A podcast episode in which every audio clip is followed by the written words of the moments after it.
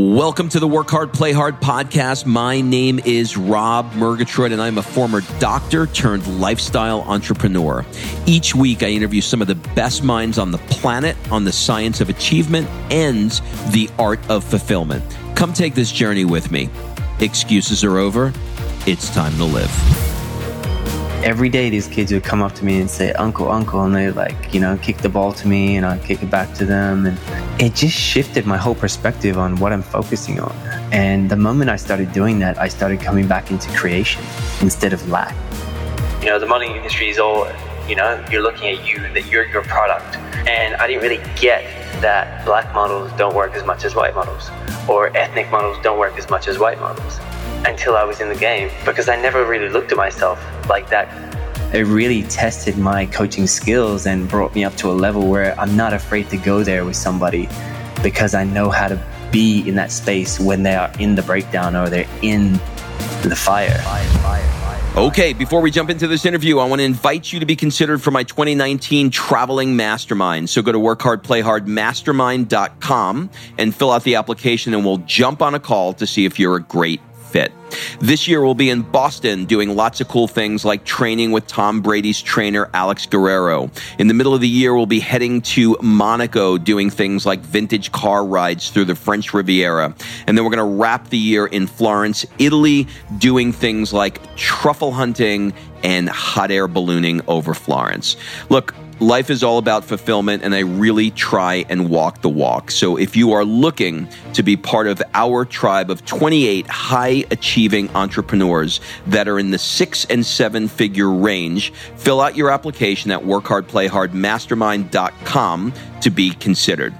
So, think of the mastermind as having two parts. The first is the trip itself.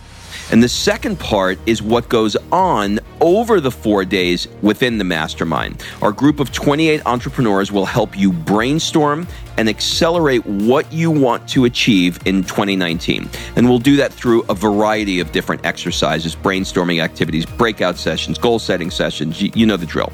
So go to workhardplayhardmastermind.com, fill out an application, and we'll jump on a call to see if you're a fit. All right, let's jump into today's episode.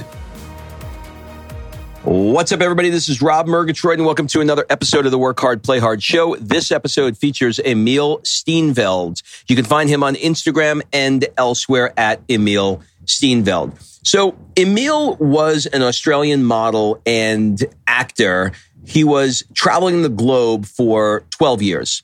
And once he got to LA, the recession hit and he had to work three jobs to keep afloat, working, you know, 15 hours a day.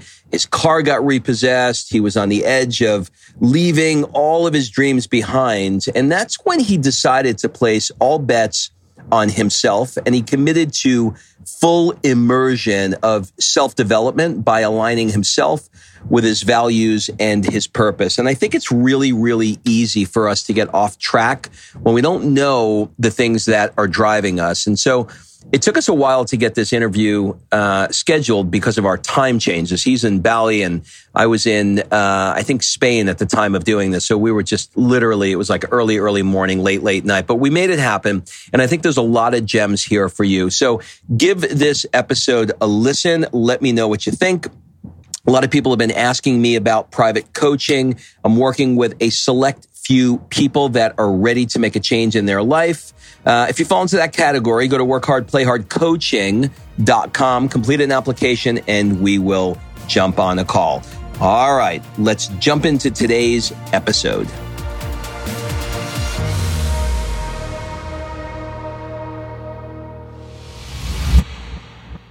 Emile, welcome to the show. Thank you very much. Thanks for having me, Rob. Well, you know, technology is amazing. I'm in Croatia. You're in Bali. It took one flip of the switch, and now here we are. We've come a long way from dial up phones, haven't we? Yes, we have. I am so excited to do this interview with you. So I really appreciate you taking the time. I think a good jumping off point would be to talk about growing up in Australia, how do you think that having parents who escaped apartheid uh, in South Africa shaped your model of the world?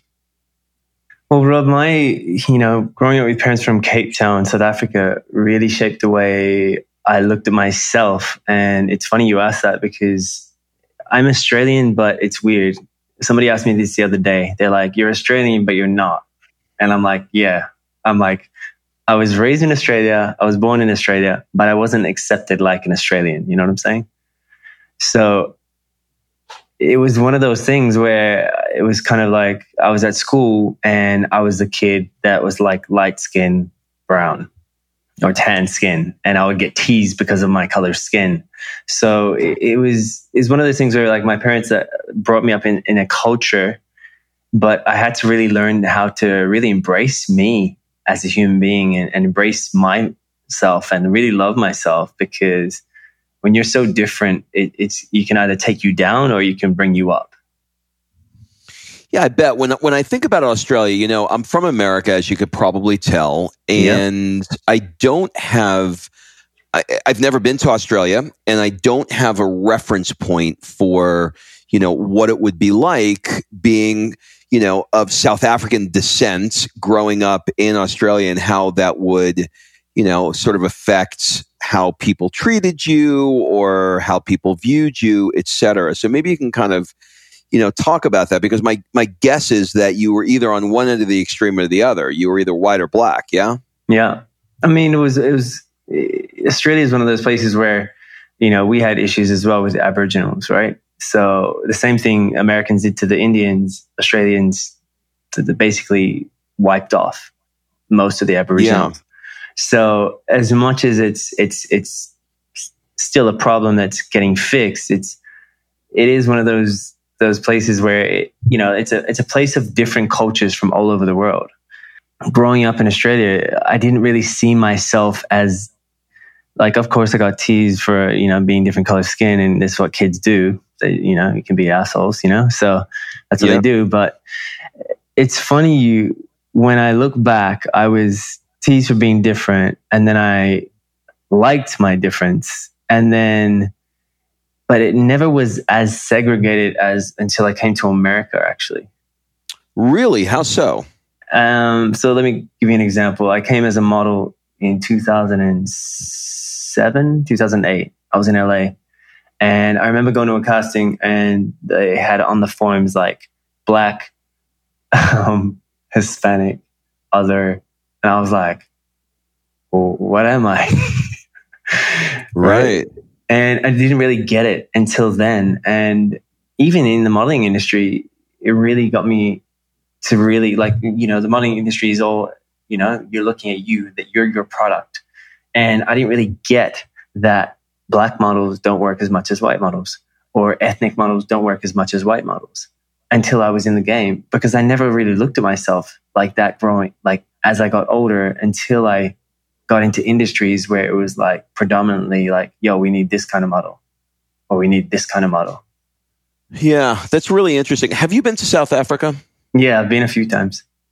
Okay, I was there a year and a half ago. Hmm. Um, I went for Christmas, and it was um, it was amazing. I mean, there was a lot of things I absolutely loved about it. I did uh, Cape Town, and uh, the thing that struck me the most was how when I went into a restaurant, it was either 100% white or it was 100% black. Yeah. And there was a substantial and very obvious difference. You know, if I went on the beach, there was a black area and there was a white area. Yeah. And it was really, really the first time, you know, and I live, um, I'm moving to LA in a couple of months. I'm doing four months in Europe now, but ultimately we're going to Los Angeles. But prior to that, I lived for 25 years in Atlanta. Mm. And, uh, you know, even being in the deep south of Atlanta, I didn't see that kind of segregation. So yeah. I thought that was interesting. You mentioned uh, modeling.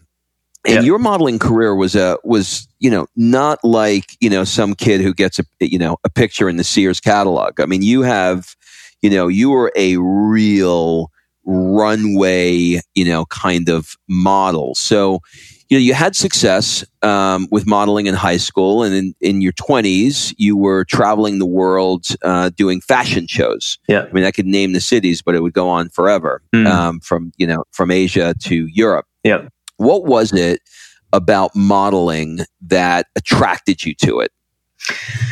First of all, Rob, I didn't think that I was good enough to be a model. And I got asked several times by different people, and I kept rejecting it because I was playing out scared of rejection. And what does the universe do? It's like, here's a lesson, and you're either going to take it or you're not. And after three years of me consistently saying no to it, I was like, okay, fuck it. I'm going to go for it. But it, I'm the kind of person, Rob, that if I'm going to go for it, I go full on at it. And yep it was one of those things that it taught me so much about myself and it taught me about acceptance. It taught me about not being, being, attached to the result. It taught me about confidence. It taught me about how to open up conversation because you're going to you're going to a casting and there's 200 models and it's like how are you going to be the one they remember?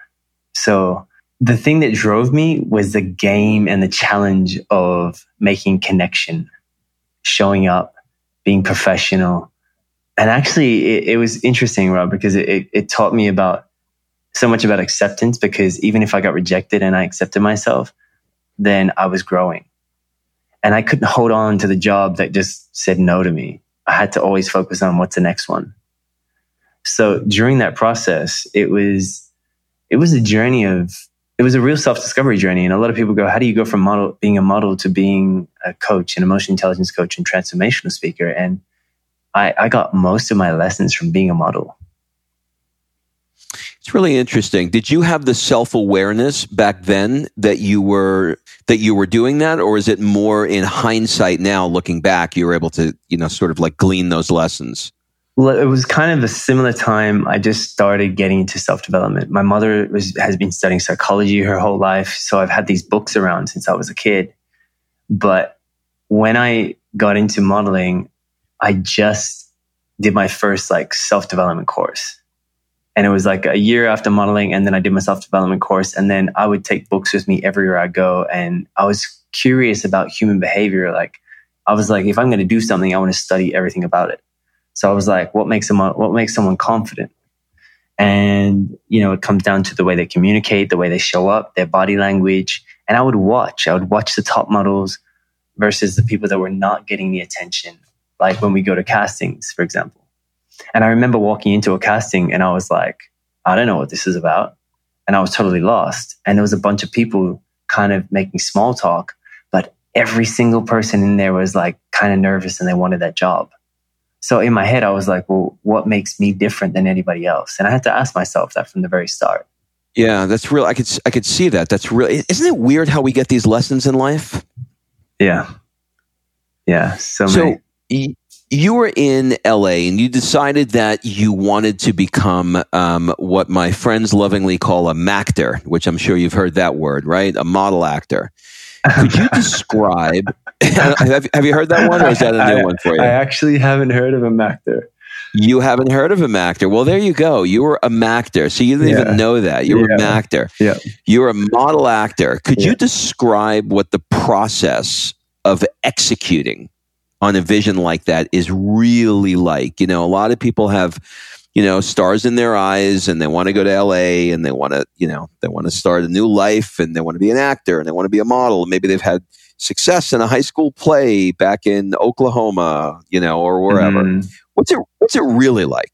I mean, it's it's tough. It's one of the toughest industries out there because you've got 50,000 people moving into the one area every I don't even know how many how many months and you got to think that everybody has a dream. Now, the interesting thing about this dream is that you may be pursuing it for the wrong reason. And if you're coming to LA to make it, make famous because you don't love yourself, then you're going to be in a lot of trouble. And this is what I saw in LA. Like I saw a lot of desperate souls trying to make it in one thing and doing everything they can but you're either coming from fear or you're coming from love.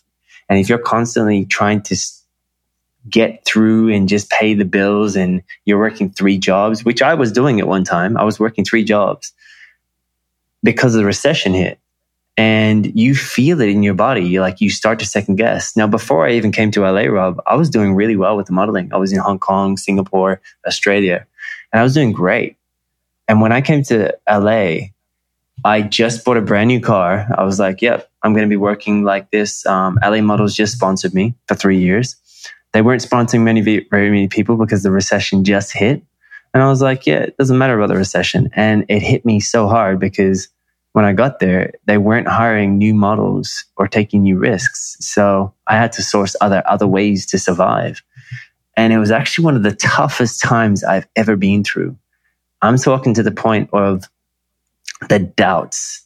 Every question I ask myself, personal development wise, like what else can I do different? How can I speak to the the bookers? How can I get more work? How can I be more, you know, connect to the clients more? Nothing was working.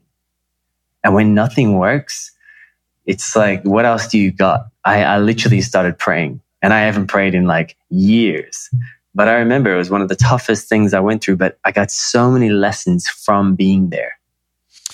You know, um, it's interesting because I'm I'm I'm going back in my mind as you're telling that story, and I'm thinking about you know, this is where it gets tricky. And I know you do coaching for a living, so you'll you'll have you're going to have an amazing answer to this question. But here's the here's the question: At what point do you give up on the dream of something that you really really want because of X Y Z? Right? The uh, the economy hits, the recession hits, they're not hiring, I'm working three jobs, versus saying, well, you know what? Obviously, the signs are not lining up on the road the way I want them to line up. So I need to go in a different direction. How did you deal with, you know, the question of tenacity of I'm just going to keep going until I do it versus I'm going to do something else because this isn't working?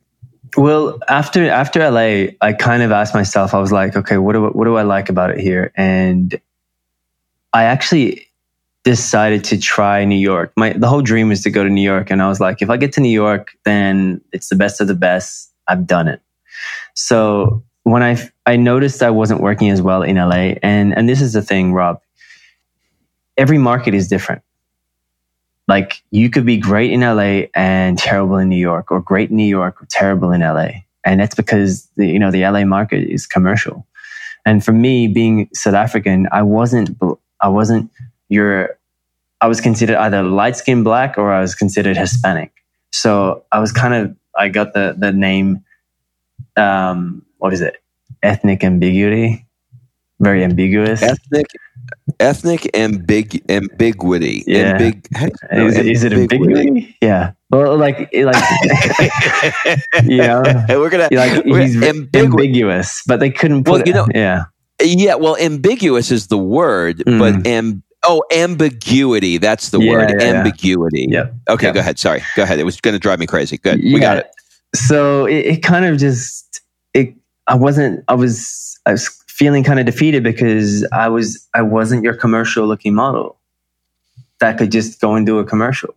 And when I went to New York, I was like, you know what, I'm going to try New York. And when I went to New York, I started working a lot more because they like that. They don't want the the typical black or this that they like edge they like difference and that kind of threw me back in like modeling in in New York compared to LA was a totally different ballgame and I started working again and, and, getting more confident back. And, you know, even after a year and a half being in New York, I was like, am I happy doing this? And I remember asking myself, I'm like, what am I doing right now? And, and I was doing a lot of yoga and a lot of self development work. And, and a friend of mine was in India at the time. We, we just shot a campaign for Verizon and she was like, I'm going to India. I just got booked for a big Bollywood film. Anyway, she blows up in Bollywood. And he's like, why don't you come over?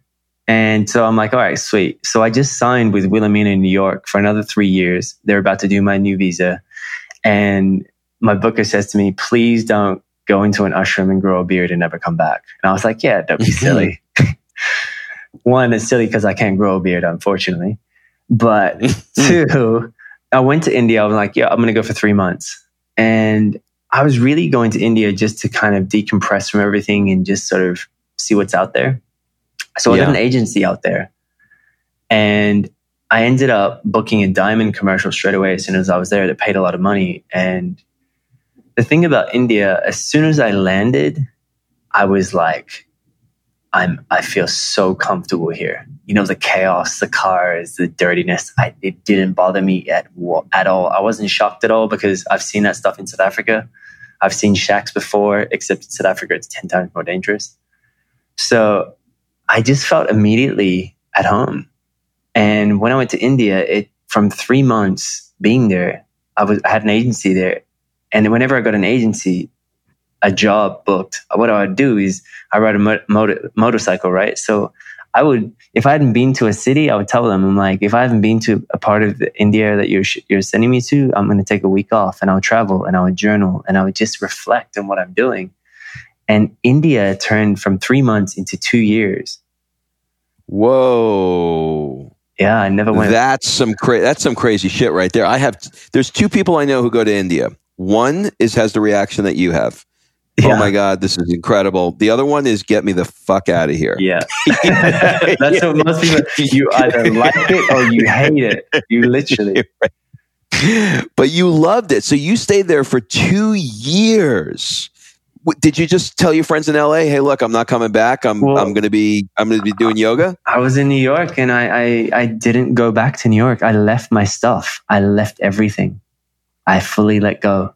Whoa. Okay. All right. So now you're in India. So what was, and this question I is going to be a lazy question, but what was it like in India for two years? What did you love about it? What did you not love about it? Why did you leave? Like, just give me a, a, some high level view.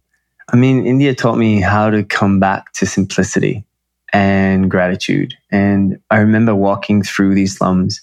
I used to walk through these slums every day to get to my gym. And every day these kids would come up to me and say, Uncle, Uncle. And they like, you know, kick the ball to me and I'd kick it back to them. And it just shifted my whole perspective on what I'm focusing on. And the moment I started doing that, I started coming back into creation instead of lack. When I was in America, I was always looking, what's next? It needs to be bigger. I need this. I need that. And I wasn't in alignment with my values. And the moment I came to India, it really simplified what I'm focusing on and, and brought that gratitude on a daily basis. And that shifted my whole, like I said, it shifted my whole perspective, but it changed everything. I was creating more. I was connected more. I was traveling. I was being more present. I didn't need a lot to survive. And from there, then I got really connected about like when I was traveling throughout, like I traveled from like Leh Ladakh in the, in the Himalayas, did meditation with monks, I rode on bus trips like through the mountains, thought I was going to die because it was going to look, you could look over the edge and it looks like it's 200 meter plummet. And you would see buses that have done it before. I've gone whitewater rafting through icy rivers. I've gone, you know, I did my yoga teacher training. It just, it was such an adventure that I just got so connected to who I was and what I was creating. And that's when I India gave me my purpose back, basically. It gave me time to think and it gave me time to really think about who I want to be because I knew modeling was only a short, it wasn't going to be forever. Why did you know it was not going to be forever? It just, I got to a point after 12 years of doing this craft um, that I wasn't fulfilled. And let me say this I, I left India after 14 months and I went back to modeling in Australia and I worked the most I've ever worked. And I made the most money I've ever made. And that was my whole goal. If I made a lot of money, that would mean I'm successful. Mm-hmm. And after working, I had four days off that year, like literally in Sydney. I was in Sydney at the time. And it just so happened to be that like all these online stores were coming in, you know, so I was shooting a whole lot of online stuff. And I just so happened to be a perfect medium, a 32 and I was doing swimwear and I could wear suits. So like it was natural. It's luck. It was luck because I had all these online companies asking me to shoot. And once once one got me, they were like, we need to book you every week. And it got to the point where like, are you booked with this company? And I'm like, no, you need to ask my agent. So I literally had four days off that year, but I was like, I, I was like working on a factory, a glorified factory worker. 300 outfits in a day, three shots each outfit. Think of, you know, calculate that, right? It's 1200 shots. Like it becomes nine, numb You, your mind doesn't grow. You feel it's boring. I'm making so much money and I'm so unfulfilled. God, this is such an interesting conversation. Um, there's so many different roads I want to go down with you, but I have a lot of ground to cover. So I'm gonna we're, we're gonna kind of just have to go lightning, high level, and maybe do a part two here. But yeah, cool. I'm assuming that what's tied together in that story of you going from India to Bali um, is meeting Joel, Joel Brown. Um, maybe you can tie that in a bit and explain how that uh, started and how you wound up uh, stepping into the world of uh, events that you're doing now. And, and by the way, your videos are insanely, insanely good. Thank you. Thank you so much. Um, welcome. So I, I ended up going back to Australia. Like I said, I was modeling there. I was making a lot of money. We worked a considerable amount that year and I wasn't happy. And I ended up actually going back to India for the remaining, which made up that two year stint altogether. Yep. Yep. After India, I was kind of like, okay, cool. I've, I've explored it so much. Um, but what else do I want to be doing? And I was studying life coaching as well. So I was doing my online course. It was a two year course that I was studying. So I was doing that. I was teaching yoga and I was kind of combining that. And then I came back to Australia actually because I had a girlfriend at the time. And we ended up, she ended up doing, we ended up doing retreat, our first retreat in Australia. We flew our Swami over from India to participate, like to teach it. And I kind of got my first taste of retreats. And then I was like, okay, cool. I'm going to start doing my coaching and yoga at the same time because there's not one way of, of supporting people. Like you can go there with the mind, but it's, it's also connected to your body. So this is why yoga is so powerful. So I started off with yoga and coaching. And then I was like, you know what? I'm going to, I'm going to do this in, in Bali. So I set off to Bali to literally run my own retreats. And I ended up getting there and meeting a woman on her retreat space. And she ran mental health retreats. And she asked me what I want the space for. And I told her, I was like, you know, I, am co- at the time I was a coach specializing in relationship with the self. And I said, and I do ACT, which is acceptance and commitment therapy, mindfulness as well. And she was trained in the same thing. And she's like, well, you want a job? And I wasn't looking for a job, but I'm glad I took it because this woman now is like my business developer for all my courses and we're super tight still to this day. And working on a mental health retreat, Rob, let me tell you, it, I didn't realize it was a mental health retreat. She just said it's a retreat, like a wellness retreat. And then halfway through me doing the first week, I was like, how come all of these clients have such deep seated trauma and shit going on, like depression, anxiety, and and it really tested my coaching skills and brought me up to a level where I'm not afraid to go there with somebody because I know how to be in that space when they are in the breakdown or they're in the, you know, the fire. And it just taught me so much in that 10 months working there on that mental health retreat. And from there, actually, I actually went up to Ubud um, to meet another friend of mine. And I was still kind of figuring out where my base is. Do I live near the beach or do I want to live in the jungle?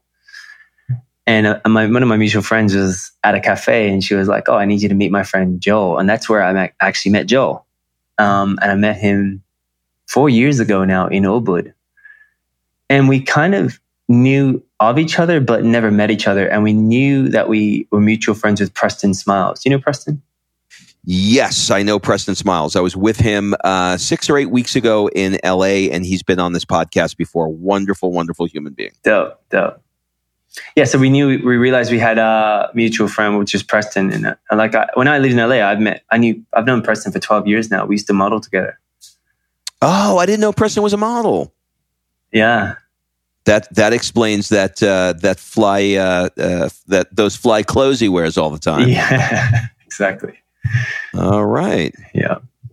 I, uh, I'm sorry. Continue. Joel was uh, Joel was uh, Joel was there, right? Yeah. So, yeah. So we met, but we didn't really like. We were just like, "Hey, what's up? Cool, nice to meet you." And then we kind of kept on doing our thing. And then it was actually Preston that brought us together because Preston and Alexi Panos, they flew us out to speak at their leadership event, and they flew both of the both of us out, and we connected then because we were there for like three days. So we really got to know each other then. And then after that event, you know, Joel and I, we, we realized we have very different strengths. You know, Joel's great with mindset, but also marketing, and I'm, I'm I go deeper in the emotional stuff and the deeper, you know, trauma and the patterns and behavior. So I wasn't strong in that marketing stuff. And Joe hit me up one day and he's like, Hey, I really like the way you coach and you speak. And I think we could, there's some synergies here. And he's like, Do you want to run a, a course together? And I said, Yeah, cool. What do you have in mind? And he said, Well, I just did a poll with my addicted to success crew. And the number one thing people are seeking right now is like how to be more confident. And I was like, That's crazy because I'm just reading a book on confidence now with uh, acceptance and commitment therapy. So we ran that course for about 30 people and it, and it went off and you know people got great results and we are like okay what's next and it literally it just organically grew from there i was like what about retreats and Rob, it was interesting because Joel's never ran retreats before. So he was like, Yeah, I don't know. It's kind of a lot of work and this and that. And I said, Trust me, let's just try one. So we tried one retreat and he was like, This is dope. Loved it. Yeah. And I've run retreats for, you know, before that, like I said, I've been on retreats for the past year. So I know how they work and how to run them. I know the energy of how you got to bring it up and down. And then I was like, we we're both visual people and creators, which can be dangerous too because we can just yeah, fly up the handle. or like, let's do this, let's do this, and we need someone to kind of bring us down and go, hey, let's get some structure first. Are you near the beach or yeah. jungle in no, Bali? We're we're near the beach, so we're about, you're near the beach. Yeah, I'm about five minutes from the beach. My backyard literally faces off to rice fields. How do that sounds incredible? How do you like living in Bali? Oh, it's amazing. My lifestyle literally is amazing. Somebody asked me the other day, "What's your ideal day?" And I'm like, "I'm doing it." I wake up six o'clock. All right, let me give you. Let me tell you my routine right now because I'm yeah I'm, yeah yeah. I'm, I'm into hacking habits right now. I'm really going down to the deepest. What are my habits and what are my good habits, my bad habits? Because your habits is what makes you genetically. So your whole genetic makeup. And if you can okay. really get clear about your habits, you can make your life so much easier with less effort. So I got this routine now where I get up 6 a.m. My first hour, literally, I put self development on. And then I drink a glass of this alkaline powder. It's got all these different green powders in there. So then I wait about 15 minutes and I'm literally listening to self development. And I've got a, a little bungalow and I'm just looking out to the rice fields. And then um, I wait about 15 minutes and then I have organic chicken bone broth. And I know it sounds weird, but it's it's it's a game changer because it's it's it's all about your gut health. And for that first hour, I'm already drinking what at least a liter of fluids, and then I go straight to the gym. And I'm in the gym by seven, finish at eight, and then I'm back home working. I work from eight till about 4.30 and then I take my pup, my dog, got a puppy here from uh, a Bali dog and I take it to the beach and go for sunset. And it's, it's just, this is how I live. I mean, it sounds like uh, it sounds like an absolute dream come true. Which um, which part of Bali are you in? What's the? Uh, I know you mentioned Ubud, but yeah. where are you exactly? I'm in Ch- uh, Berawa, which is in Canggu. Canggu. Okay, perfect. Yeah. Well, listen, um, if people want to learn, um, before we go into the last part of our show, which is our rapid fire round, if people want to um, be a part of the events that you're doing in Bali, yep. Um, where do they go? And maybe you can kind of describe what the events are like. Yep. So, one, they can check out the website, which is www.elevatetribe.net forward slash Bali events. Okay. Um, they can also find me, which is um, at Emile Steenveld on Instagram, or my Facebook, which is Emile Steenveld. So everyone that comes to our events, the Rob, has to go through application. We interview every single person that comes through the door. Okay. And what's the events like? So our events is it's not inspirational. It's not, hey, come and get you pumped up and then you leave all inspired and in two weeks you fall back into your old shit patterns. It's yep. it's giving you practical tools, so it's more transformational. So we do a lot of experiential activities. We do we get you out of your seat. You have to participate, and when you're participating, actions can't lie. So you we see exactly how you show up. I also do a lot of live interventions, so I coach on stage, and uh, I ask everybody that comes to this course in our interview process, I'm like, are you ready to step on stage and be seen? You know, and that's part of jumping out of your comfort zone. We want this program to really shift you and it can't be done in a comfortable way, but we make it fun at the same time. So we have welcome drinks on the first night. Then the first day, you know, after that heavy day of like self discovery, you go into, we do yoga at the end of the day to bring them down again. And then we also have uh, boot camp on the second day to bring in the feminine, masculine energy. It's about mixing it up, right? And it's kind of like an emotional roller coaster. But we give them practical tools and we set them up so that when they leave, they're like, okay, I'm really going to learn how to practice this now and step out in a way where, you know, this is not a quick fix. And I tell them that this is not a quick fix. Amazing. So, most of the people who come to the events are they from the states or all over the world at this point? Um, there are people from all over. You know, we got people from America, Australia, New Zealand, Canada, but Europe. They're entrepreneurs, but most of all, it, it, as long as you're willing to be vulnerable and let go and play all out, it's like you're going to be a fit. Um, we got people that are like high in business, and then we got people that are in nine to fives that are like, you know what, I'm not happy in my career. I need something new, but I don't have the courage or I don't have the tribe or the support. So we get all different types, and we get coaches as well. We get people that are, that are that are already coaching that are like, I need to learn more. And these kinds of events, it's about the tribe, it's about connection, and it's a lonely game sometimes out there when you're you're trying to figure it out yourself, or you're you know you're an entrepreneur and you're like you feel you know you don't have the support network. So with the tribe, what what we've noticed is people are still in touch even now and are actually still having conversations and are meeting up and sending us pictures like it's hilarious it's it's actually amazing to watch and to see these people like literally making real change and continuing to make real change for themselves and their lives I love it. All right, we're going to go into the last part of the show, which is our rapid fire round. It's basically a first thing that comes to mind round. What would your friends say is one of your superpowers? My ability to connect and go deep and see or basically see you. What's the one thing that you want to get better at?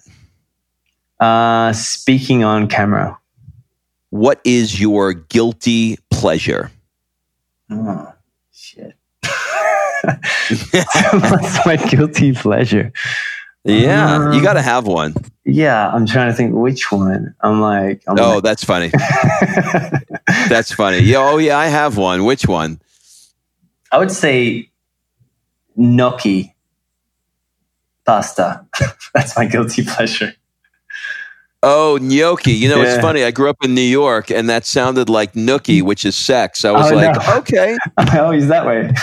I was, I, am glad we, I'm glad you said pasta because I'd be like, this guy's got a yeah. sex problem. Okay, perfect. Yeah. I absolutely love it. Okay, last question is what one question mm. would you like to ask me? What inspired you to want to put yourself out there like this and impact people?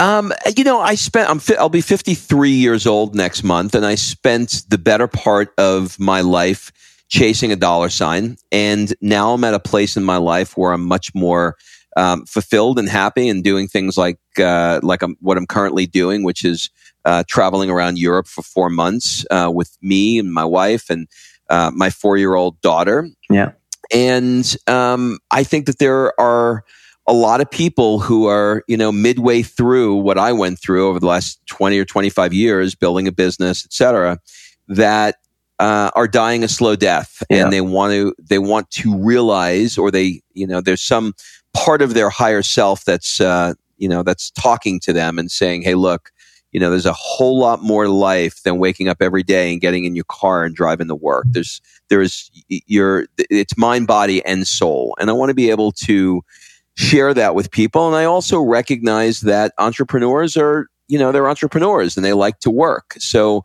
yeah. you know, there's nothing wrong with working, but putting the balance of work and play into your life is just going to make your life happier. And if nothing else, you're going to make more money because you're more well rounded and more centered. And I just felt like I had something to say about it. That's amazing. Yeah. And it's and, well, and it's and it's so good to hear you're you're literally practicing what you uh, what you value.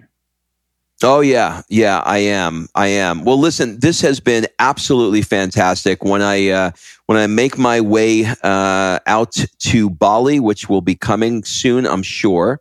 Um, I will. Uh, I'll definitely look you guys up. Yeah, and uh, when I see, yeah, man, and when I see Preston in uh, in LA, um, I will uh, give him a big hug for you. Yeah, please do. Thanks a lot, brother. All right, buddy. Say hi to Joel for me. All right. Thanks for listening. If you love this episode and you know someone that needs some help in either stepping up their work hard game or their play hard game, it would mean the world to me if you shared this podcast with them to help me get this movement out there. So if you like what you heard, head on over to iTunes, take 30 seconds, and leave me a five star review, and I will be forever grateful. So until the next episode, excuses are over. It's time to live.